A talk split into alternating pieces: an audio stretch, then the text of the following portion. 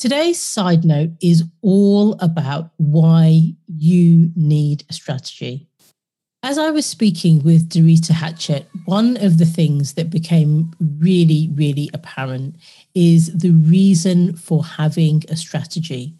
Some people may call it a plan, uh, a plan of action, some kind of uh, idea that propels you into the future. As a project manager myself, I like to have both a strategy and a plan. Today, we're going to be looking at why strategies are important.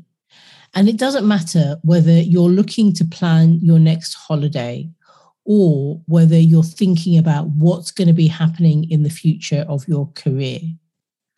A strategy is really, really significant. And it starts with helping you to kind of gain clarity over the direction and the priorities you are seeking in your life.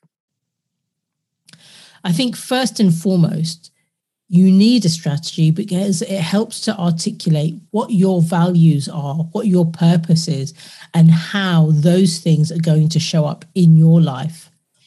You know, there's lots of conversation regarding values and purpose and identity and ideas and all of these things.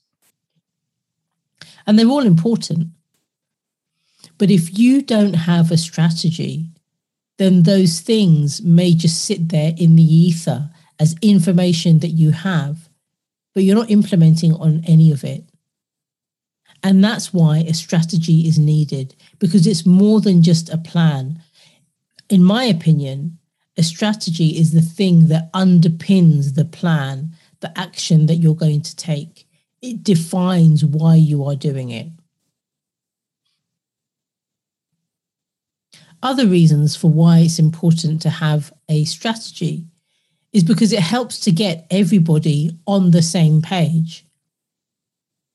Now, as odd as this might seem, I think it's really useful to have a strategy for your family because then you can have conversations regarding the direction of the ambition that you are taking together as one unit as a team.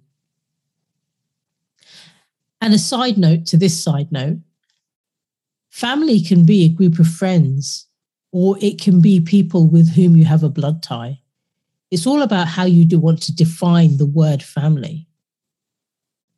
So, in this context, think about the people that are influential for you and that you can influence and work out how can you put together a strategy for yourself as a team that is moving forward in a direction of supporting each other and enabling each other. And that kind of nicely brings me to the next thing in that when you have a clear strategy or even a conversation around it, it helps the people that are involved, even if that's just you with yourself to make decisions about what's coming up, what's next.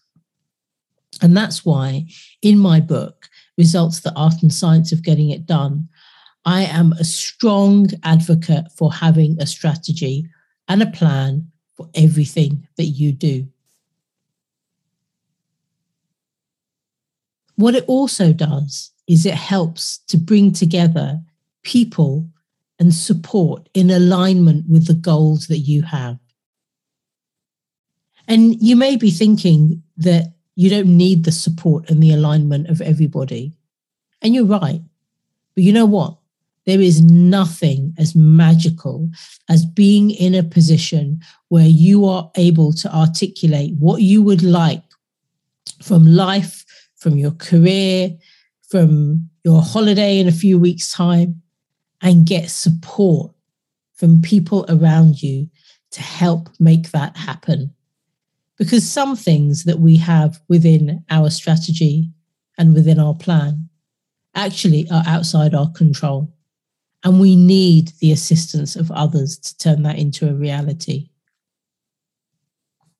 And so, my key kind of desire for you in this particular side note is just to spend a few moments thinking about what is the strategy that you're going to be working on over the next week or so.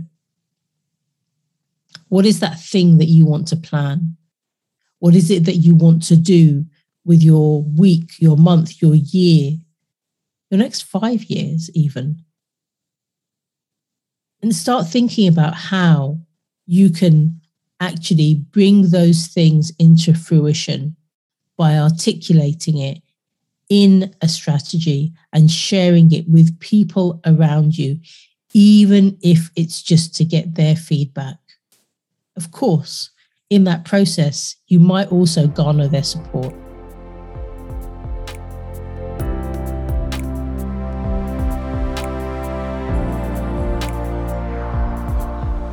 If you enjoyed this episode of With Saiyyidah, I'd appreciate it if you could rate, review, and subscribe. It helps other people find out about the podcast and the work of the Centre for Belonging and Understanding.